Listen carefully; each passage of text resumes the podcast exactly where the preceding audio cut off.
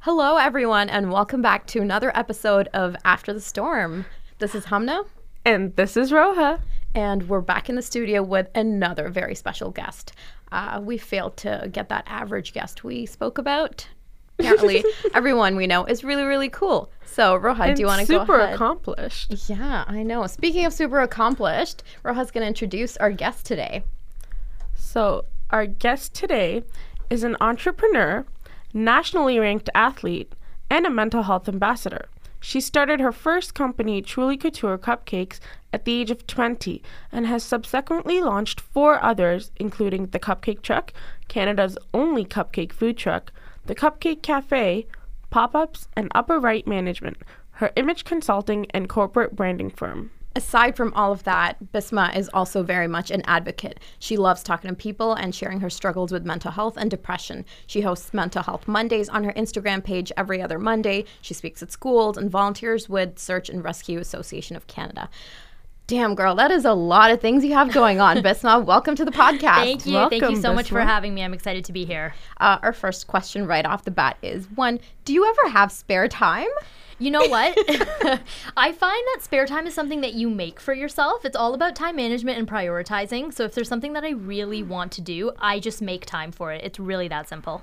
So, Uh, what are those few things that you make time for? Well, most recently, my fiance. Congratulations. Congrats. Thank you. Yeah, recently engaged, which is super fun. We're obsessed with each other though, so it's not hard. So cute. um, but aside from him, um, I like I said, I am a nationally ranked athlete. I do compete in equestrian even to this day. So that is kind of a yeah. It's you know what? It's a really nice stress release, but it also keeps me in shape, which is really nice. Uh, but I split my time between Vancouver and Toronto mostly, so a lot of my leisure time is actually spent like on planes and traveling. but when I am home, whether it's in Oakville or Vancouver, my preferred method is just be outdoors. Like I love nature, I love hiking, I love surfing, so I'm an outdoors girl. I feel that on a spiritual level. I'm Oh, so glad it's sunny Hiking outside is today. one of my favorites. Hands know. down. I know. Absolutely. Um, so today, what we're going to chat about is taboos in Desi slash South Asian culture. Um, this is something that we chatted about on our Instagram, and we asked folks to send in different questions, or sorry, not questions, um, different things that were taboo in their families or their specific cultures.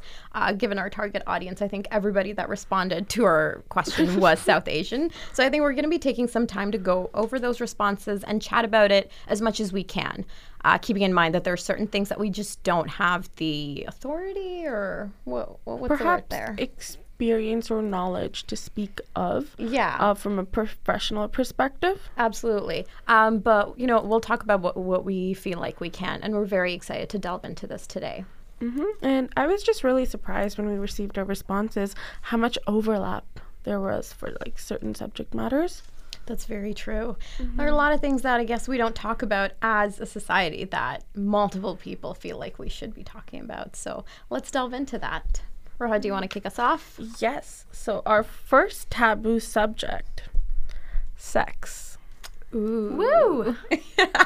Can someone cue the song? I was just about to say, can we play that, please? I'm gonna try and see if about I can- sex. Um, but no, but really speaking, I think it's a really important talk, topic to talk about, right? Sex, the lack thereof, sex education, and how the whole thing is just a big taboo in Desi culture.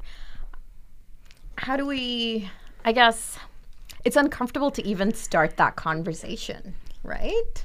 Do you I'll see my start. face? I'm just like, oh god, Roja has this massive cringe. not cringe, just frightening. No, it's funny. And you know what? That's often the reaction that we get from a lot of people, whether it's a South Asian community or not. You get that little like that little hiccup like the, "Oh, should I be talking about this? Should I be talking about sex in general?"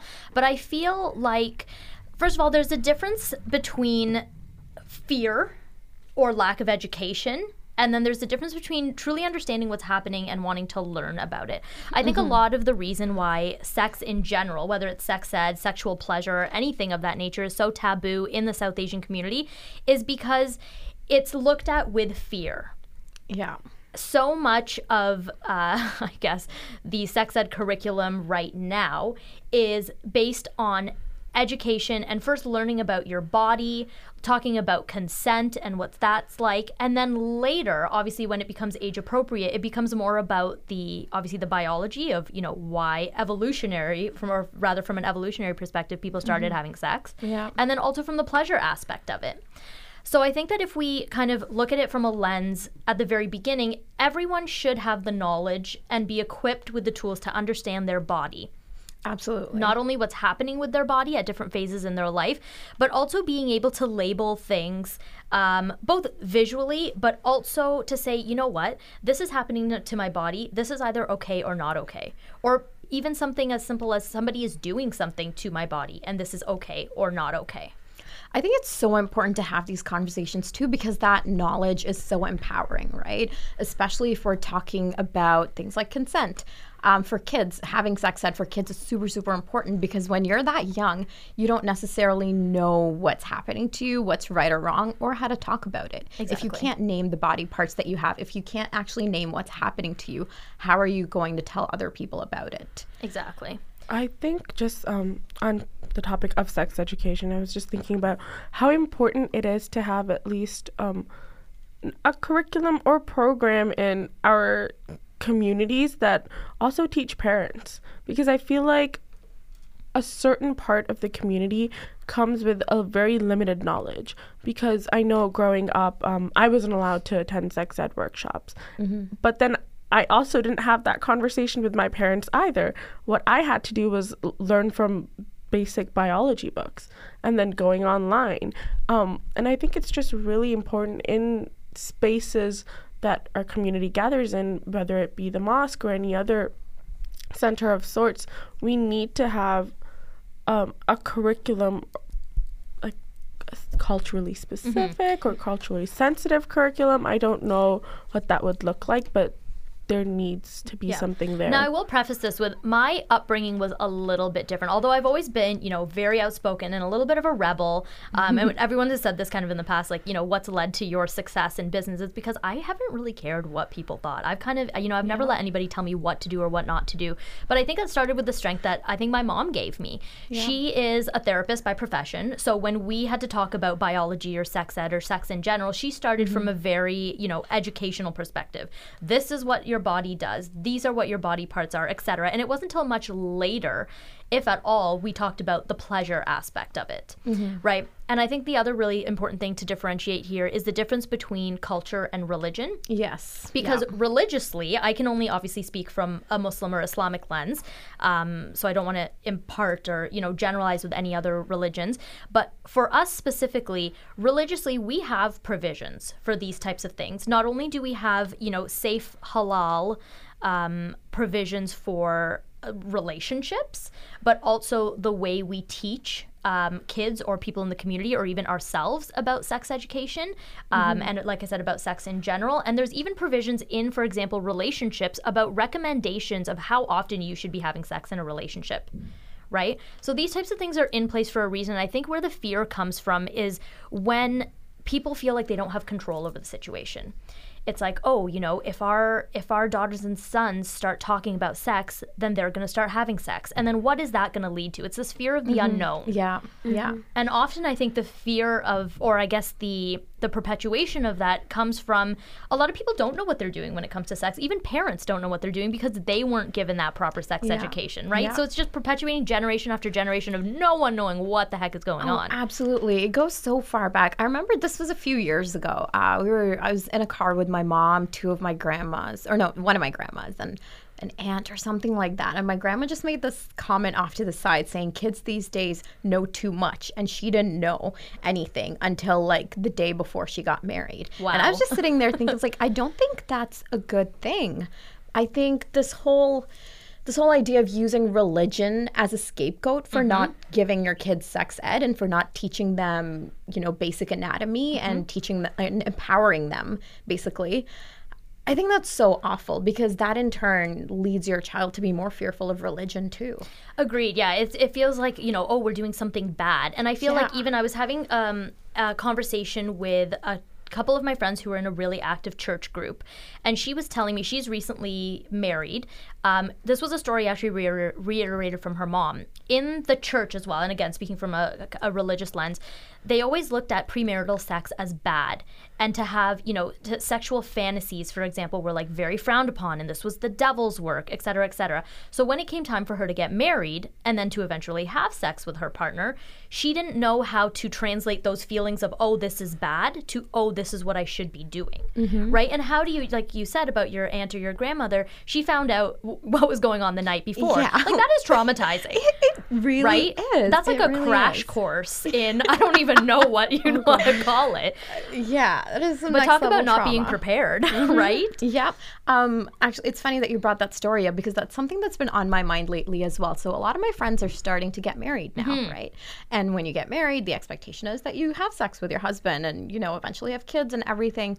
And there is so much misinformation about Mm-hmm. what that looks like. I like, there's girls that believe that it's their duty to please their husband, which just, it makes me want to jump off a cliff. Um, Also, it's a two-way street, kiddos. Like, Yeah, you right? I know know. yeah. It is equally your husband's job to please you. exactly except nobody tells them that and so they go into these relationships where it's just so tense all the time because they feel like there's this weight on them to make sure their husband is happy and that you can only have sex if the end goal is to have kids and that you can't actually do it just Oh my god, that know, reminds just me of fun. something. Yeah. In high school, oh my god, I had to tell a friend that like the purpose of sex was not just to have kids. And oh god, we Roz like has her hand on her chest her heart is beating really it's so funny. She was like, "Wait, so you can have sex if you don't want kids, like Islamically?" But you know what? It's actually funny that you say that because I wonder if her perspective was from a biological perspective. Like, for example, does she think that every time you have sex, you will get pregnant? Because that's, you know, that goes back to the sex ed Yeah, conversation, what right? said. If you think that every single time you have sex, like, you probably either don't want to have sex because you don't want to be constantly pregnant or. Which is Which is terrifying. terrifying. So, yeah, I wonder, like, I wonder if it was a perspective of, like, you know, she thought that that was what was going to happen every time she had sex, or it was genuinely like the only purpose of sex was to have children and good Muslim people don't have it beyond that, which is just oh my god. wow. misinformation Yeah, so explaining that at misinformation. 15 big years Oh old. God. Yeah, no kidding. You know how Staples has like that easy button? We Yeah. need like a misinformation button. honestly, we need like a little bell that goes off every Yeah. time something happens. Um, so, kind of in line with sex ed, I think, is the topic of periods, and this is something that came up in the responses as well a couple of times. Is it? It goes right in line with the topic of sexual education. Is teaching kids and especially boys as well as girls Mm-hmm. what periods are is so important, and this is where I have like a terrible story to share because. My mom didn't tell me what periods were Oh until one gosh. day I woke up, I got ready to go to school, I oh, went to the bathroom, and I was bleeding. So I started screaming up a storm. Did you think was you were dying? Yep. Yeah. I was like, this is it. I was like, thank you, God. I have lived a good life.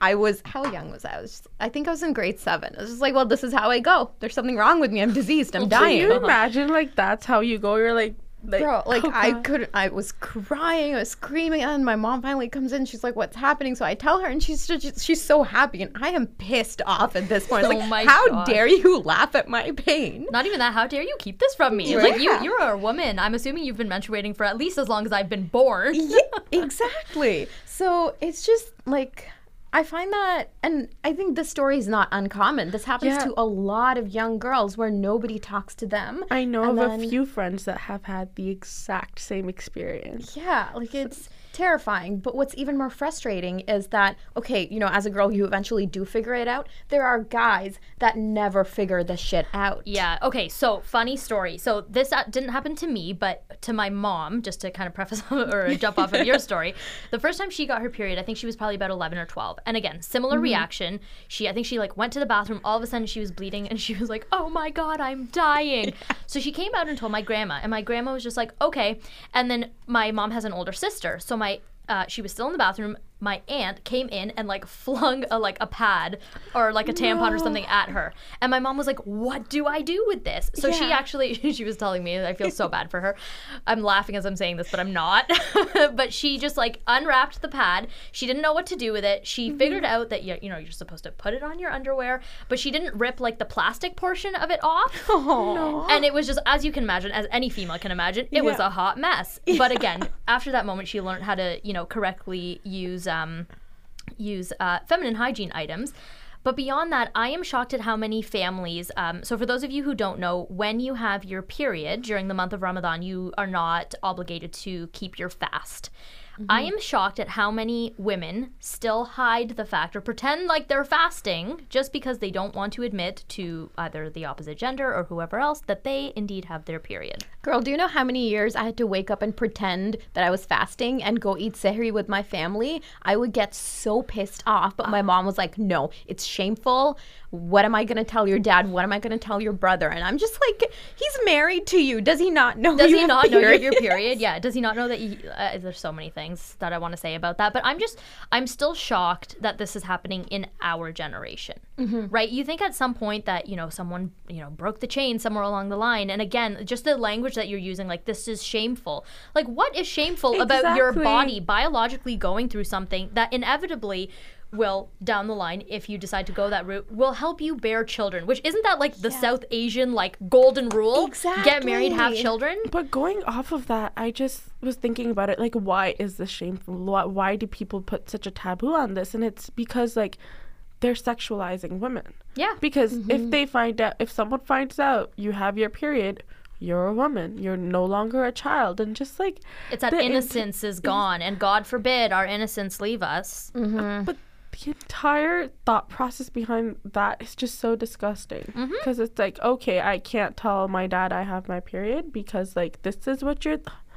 Okay. My fiance buys pads for me, That is so nice of him. right? Down with the patriarchy, honestly. Like For real. get rid of this bullshit. Yeah. Um, because it like it took so long to, for me to convince my mom to tell my brother what periods were Mm-hmm. because until then she would have us make other excuses as to why he would see my me and my sister eating around the house during Ramadan. Like, man, I'm dying here. I'm in a lot of pain. Like, Yeah. don't I don't need this additional absolutely burden not. on top of Absolutely everything not. else. Well, my mom had to actually teach my cousins, like my male cousins. I grew up in a family of all male cousins. I was the only girl for 18 years until my Oh, two younger cousins were born. Yeah. so I was like, well, I was kind of a tomboy, like growing up as well. But I remember my mom had to teach um, her nephews what menstruation was because they grew up in a household with no females aside from their mom, and that's not really something that she talked to them about. So my mom had to actually teach them the biological side of menstruation but then also like the the other side like you know when you eventually are in relationships or you know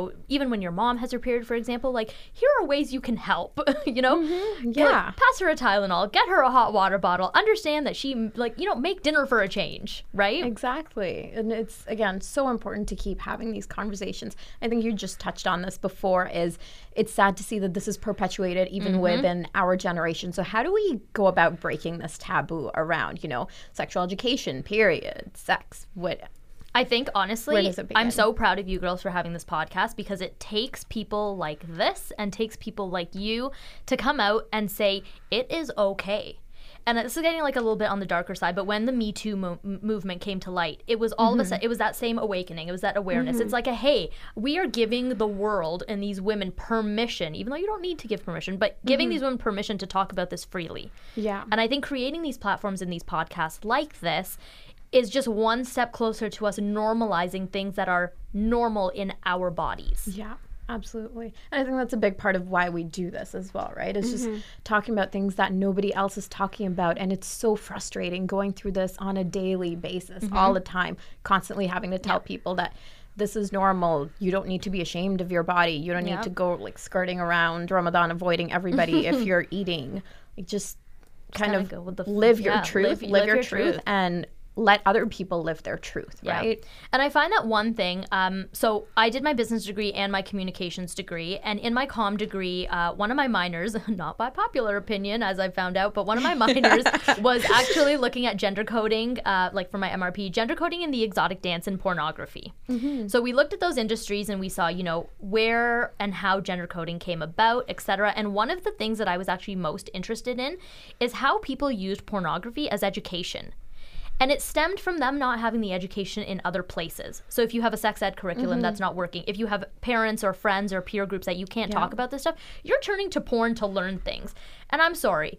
From this degree, I've watched a lot of porn from and I can tell you that it's not the most informative and definitely not the most educational. Yeah, it's And the outcome of having like an entire generation of kids just growing up on pornography, mm-hmm. it's not good. No, and it's At also not a realistic expectation of not only pleasure, but what happens when 2 people are mm-hmm. having sex. Yeah, and it's going to be damaging to your own relationships too. And it almost like this this discussion takes me back to again the idea of like parents. If you don't want your kids to be watching porn, go into figure out why they're doing it in the first Yeah, place. What led them to that? Okay, and then actually talk to them about things. Talk to them about their bodies. Tell them what's That happening and tell them that it's normal. Like just bouncing off your point, that comes to like a point of communication as well, which I feel like the South Asian community still has a problem with um, establishing proper communication with your children, whether that be about subjects such as sex or sex education or even just relationships. You know, Yeah. um, there's a gap there. And I think that's something we need to address as well. That's actually one of the other things that came in in the answers is um, just one of the things that was taboo is relationships, divorce, and um, just talking about how to be in a relationship. So my um, my background, my parents have been divorced since I was ten months old. So it's literally all I've ever known. And my mom was separated from my dad when she was I want eight months pregnant with me. I'm an only child. Um, so like I said, all I've known my whole life is divorce. So that was my that was my norm. But I did see how other people in the community treated her because of it. Yeah. And even my grandma, to some perspective, was very very pushy when I was young about her, like you know, getting remarried really quickly Right. because she didn't want to be single and divorced forever. But my mom, thank goodness, is an exceptionally strong woman, but also has had a kick ass career and accomplished so many things because she didn't make that choice. She she had had a few relationships after that, but never like did not decide to get remarried after that. Um, so I think for me, I'm obviously I'm coming from it from a little bit of a different lens, but I will say I had a very hard time sharing relationships with my mom because she through her experiences had a very negative lens on like love and relationships in general. She kind of approached it from this view that, you know, when you're in love or when you're in a relationship it kind of you don't make the best decisions or you know, it makes you weaker. And I, you know, when I fell in love however many times as a young adult and as a teenager or you know what I thought was love at the time, um, I didn't want to come to her with that because I didn't want her to think I was lesser than or a weaker person because of it. So unfortunately, I didn't open up to her about relationships until much later. Yeah. And I think I tolerated too much in some of my really, really bad relationships because I didn't have that person to turn to. And I also didn't want to tell her, you know, if I was, uh, I don't even know if it's, um, I don't know if it's a like oh I was in a bad situation or if it was like a verbally abusive relationship or psychologically abusive but I could never go to her about those things because I just feel like she would say oh like I told you so or I told you this would happen and nobody wants to feel like that. No, and it's it's such a bad feeling, right? You just feel like you're sinking inside when somebody comes at you with that. One of the other things that I've seen in terms of relationships, so I think that's one lens where you know you're told that it's just it's not good for you. The other that that I've experienced is just that you don't do it at all. You don't Right, you don't fair. have Yeah. relationships. So I've been told my whole life, don't talk to boys, don't look at boys, uh, don't you know don't do anything with boys. But now that I'm 25, it's like, hey, Hamna, why aren't you married yet? Yeah, it's you're like, where's the transition period for me? Like, how did you expect this to happen? You Yeah. didn't let me. Well, in your case, like they didn't let you date. They didn't let you interact with the opposite gender. Like, how are you supposed to practice? I truly don't know. And so now it's at a weird point because I'm I still don't talk to my mom about this stuff even when I am trying to get to know somebody. Mm-hmm. I never will go to my mother about it because I know what I'm going to hear is that Yeah. it's wrong. Why aren't you just why don't you just jump straight to marriage? Because you know Because I want this marriage to like- last, people. That's why. yes, like you gotta get to know somebody Yeah. beforehand. I'm not saying it hasn't worked for other people in the past who have possibly had like arranged or assisted marriages. I'm just saying like that's I've found again, this is me generalizing, but I found that those relationships, however many years later, however many kids and homes and whatever later, is still a very superficial relationship. Right? You still have two people that are living in the same household that may not necessarily know each other to their entirety. yeah. And again, they're living this very like archaic role of husband and wife with like very, very distinct roles. I'll just give the example for me. So, um, my fiance and I, we lived together. We moved in together in December, and when you look at our our division of like labor in our mm-hmm. household, he does a lot of the typically like quote unquote female tasks. Yeah. And we have like we have a system worked out where like, you know, whoever comes home from work first makes dinner. And if we're both home at around the same time, we'll make dinner together. I'm a dishwasher girl. He likes to wash dishes. I don't do laundry ever. He takes care of that. Like he has a lot of the household responsibilities just because of mm-hmm. the way our schedules are. Mm-hmm. If anyone looked at this from the outside, they'd be like, "Oh, but that's a woman's work. Like why are you doing this? Why are you Yeah. doing that?"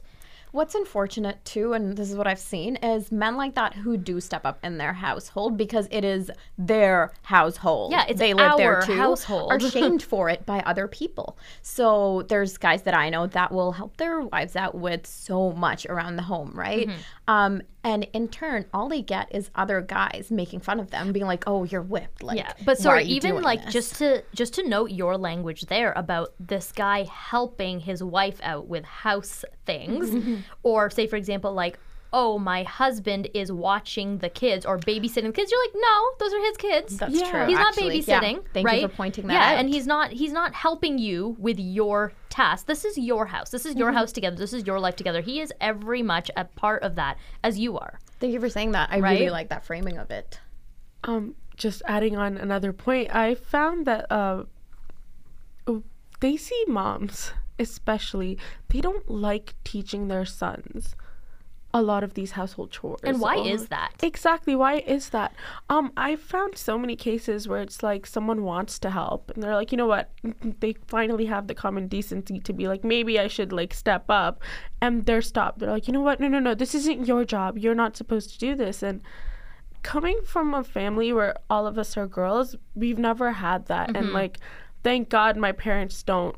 I guess I don't know if I'll never find out if they would discriminate if I had a brother, but like it's very much like no, you can do whatever you want to do, um, and you should be helping out everywhere. So with my sisters, all of us, uh, well, me and my younger sister, the youngest is a little too young, um, divide in terms of cooking or cleaning around the house.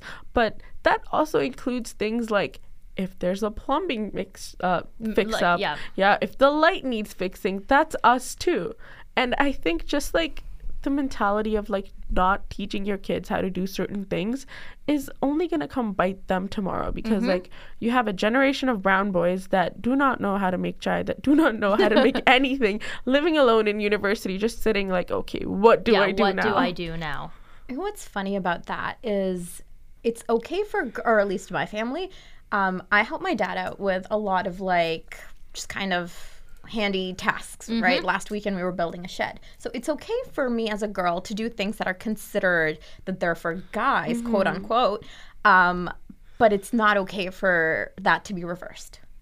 I, I would challenge everyone listening to this podcast to go home and talk to your South Asian parents and say, if I was a guy or if I was a girl, would you have raised me any differently?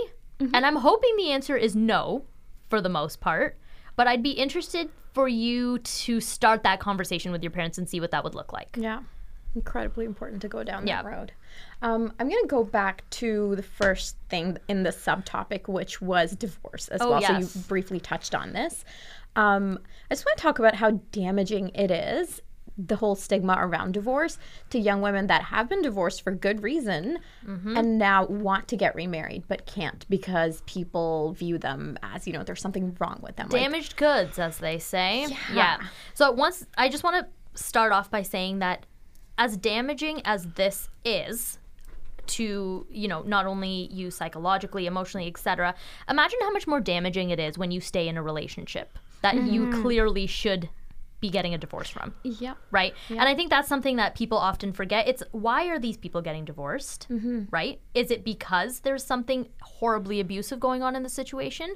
Or maybe not even that extreme. Maybe it's just two people who have made a conscious decision that they don't want to be together anymore. They don't want to live their lives together. And that is totally okay.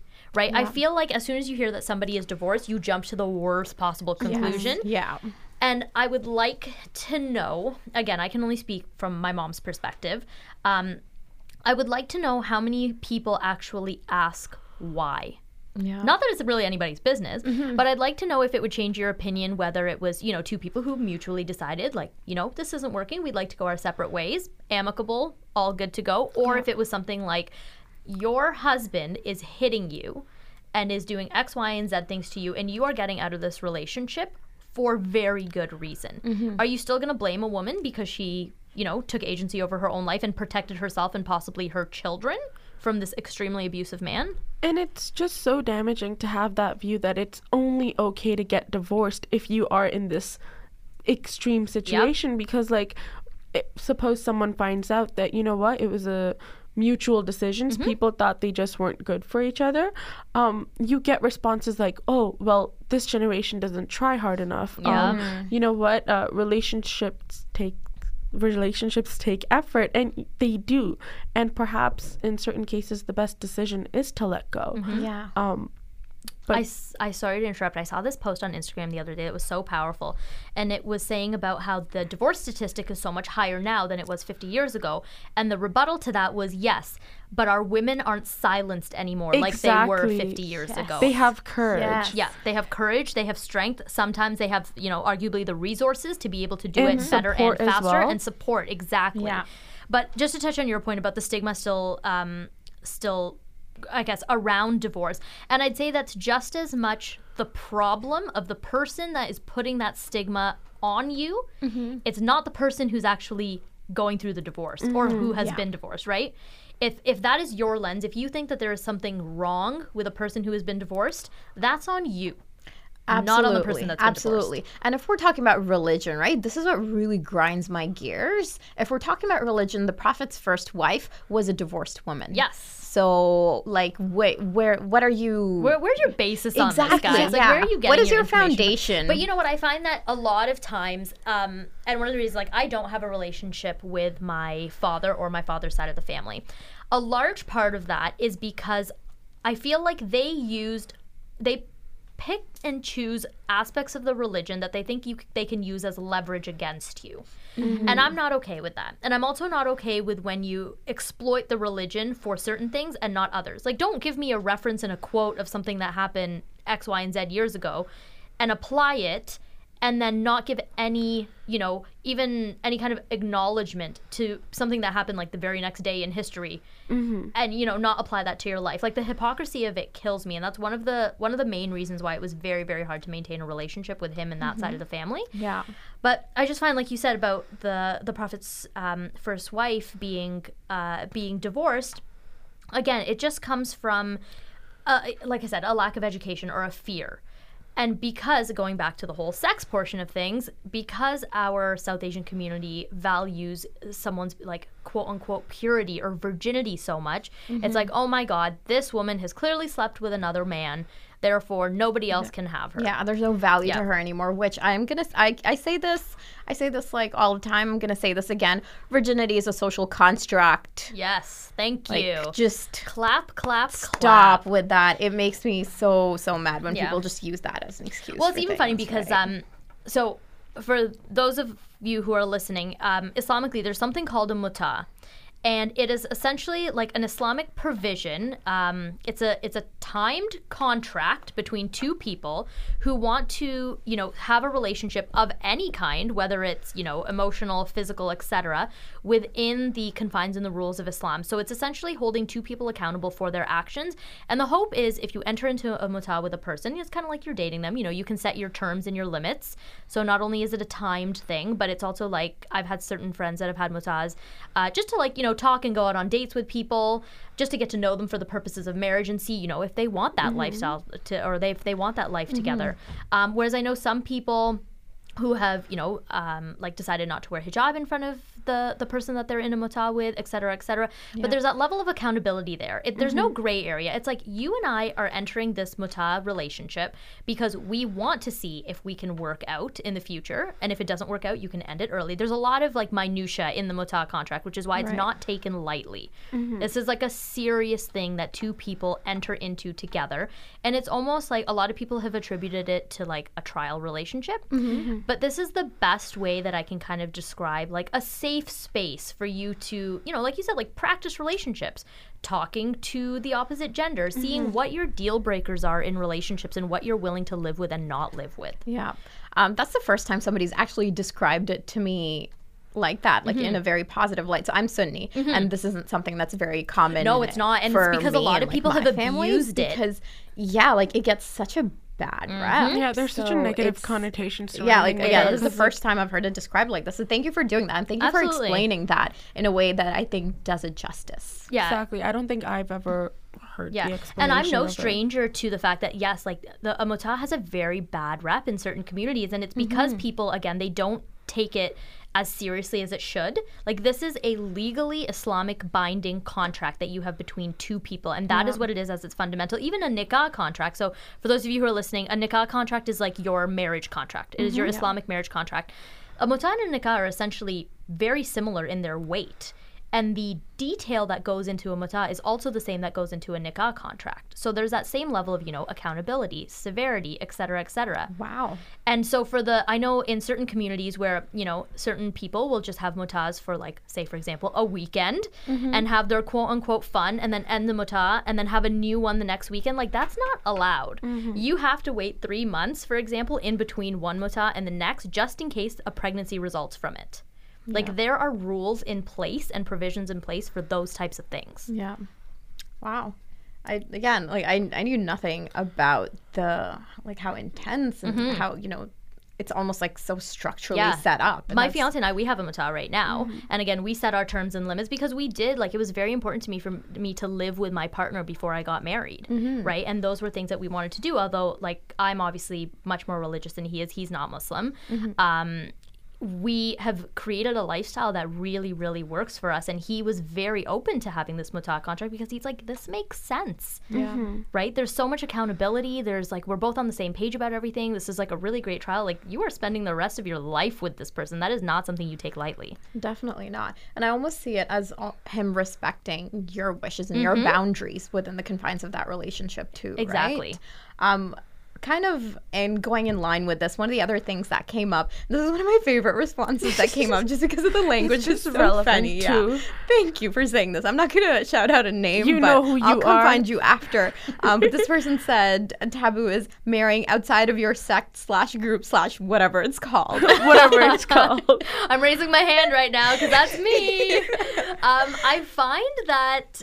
Yeah, like, it's so funny because I found that I have dated uh, extensively, both uh, Muslim and non Muslim.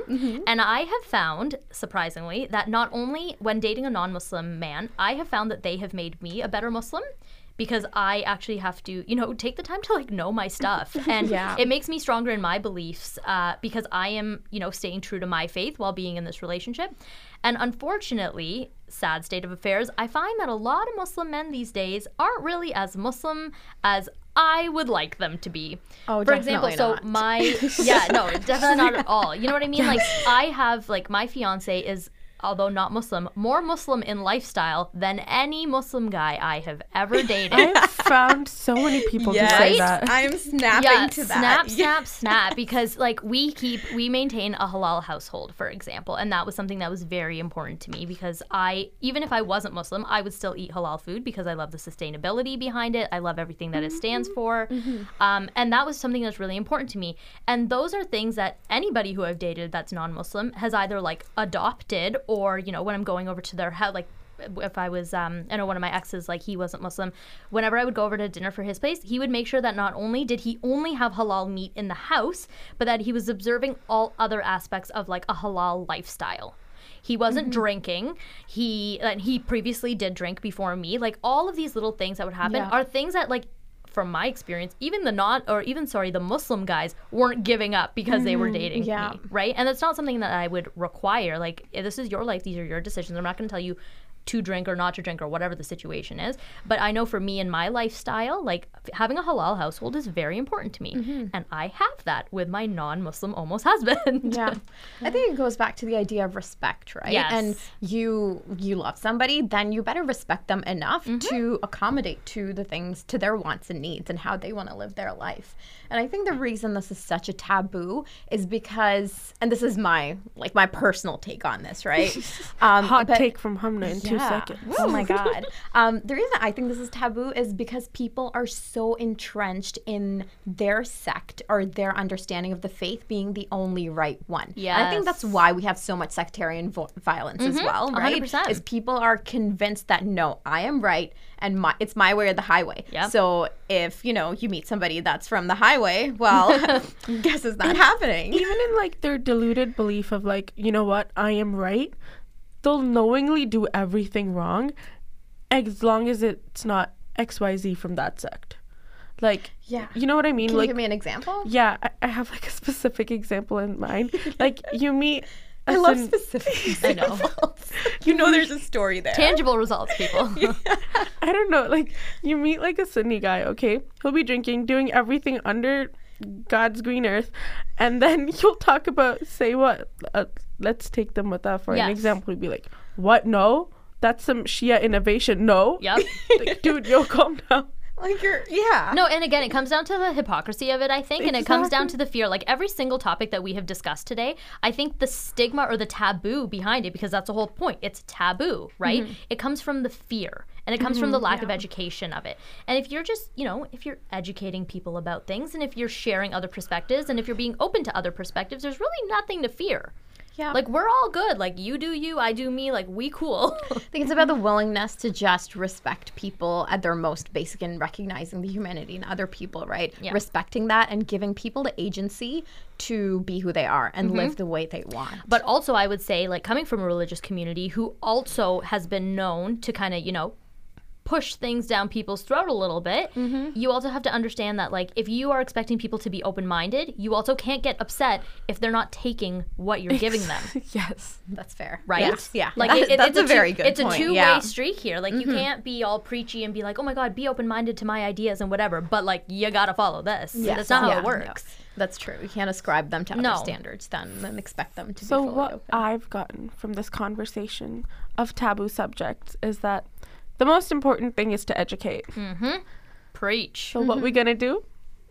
Educate ourselves, folks. Woo.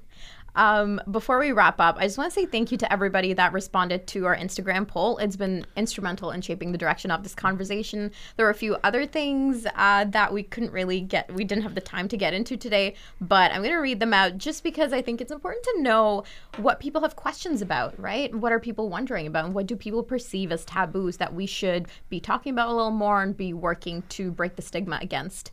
Uh, I think one of them is uh, marriage problems, so problems within a marriage, drug addiction. Uh, somebody said explaining to uncles and aunties why they're wrong, which you, know people do shut down. They don't like That's being a told whole other wrong. conversation. Yeah, oh, absolutely. That's a communication issue right there. yes, folks, learn how to talk to each other. Um, not going to post secondary. I think that's that's an important conversation. I don't think that's one we can comment on because we've all been to post secondary here. But yeah, definitely a conversation to be had.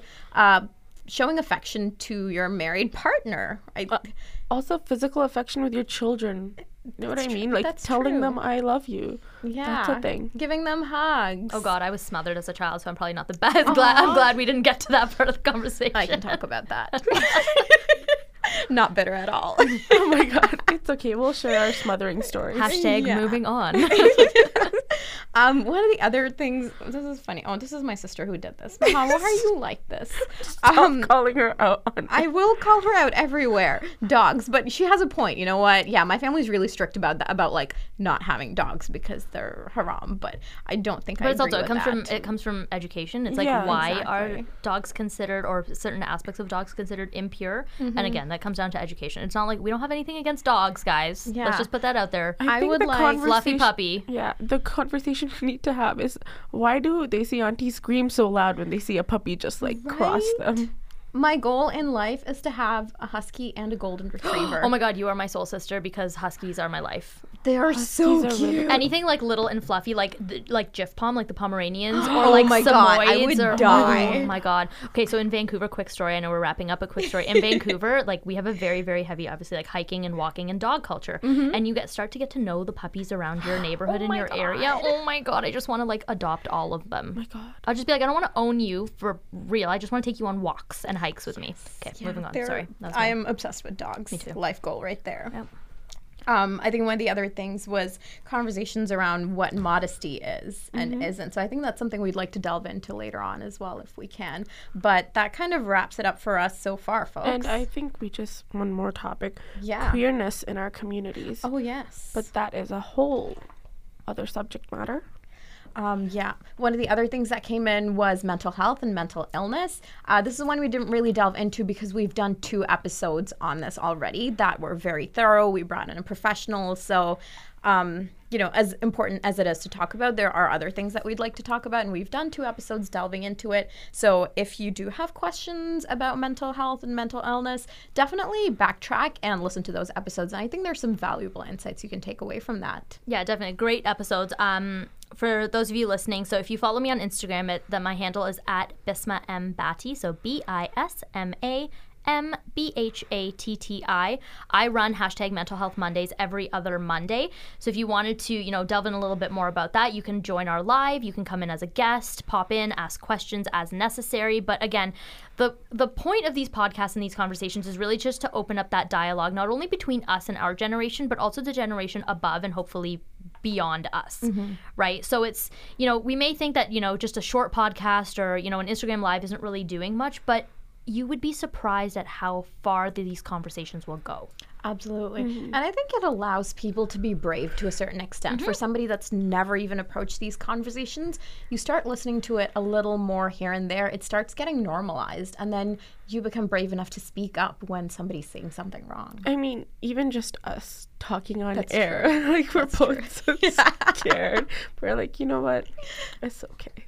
Yeah, it's important. I think it's important to talk about. So, yes, there's a risk associated with it. People will talk smack. Mm-hmm. Guaranteed I'm going to have to listen to some of that. But that's okay because these are worth it. conversations worth having. yeah it's worth it 100% Exactly. well thank you so much for having me on today Thank you Thank so you much for, joining coming in this month. of course know, came anytime All the way to little old Guelph. This is amazing. oh this is horse county this is my people Oh, true. In that case, welcome. thank you i'll just be riding Thanks for tuning in with us today, folks. We'll see you next time.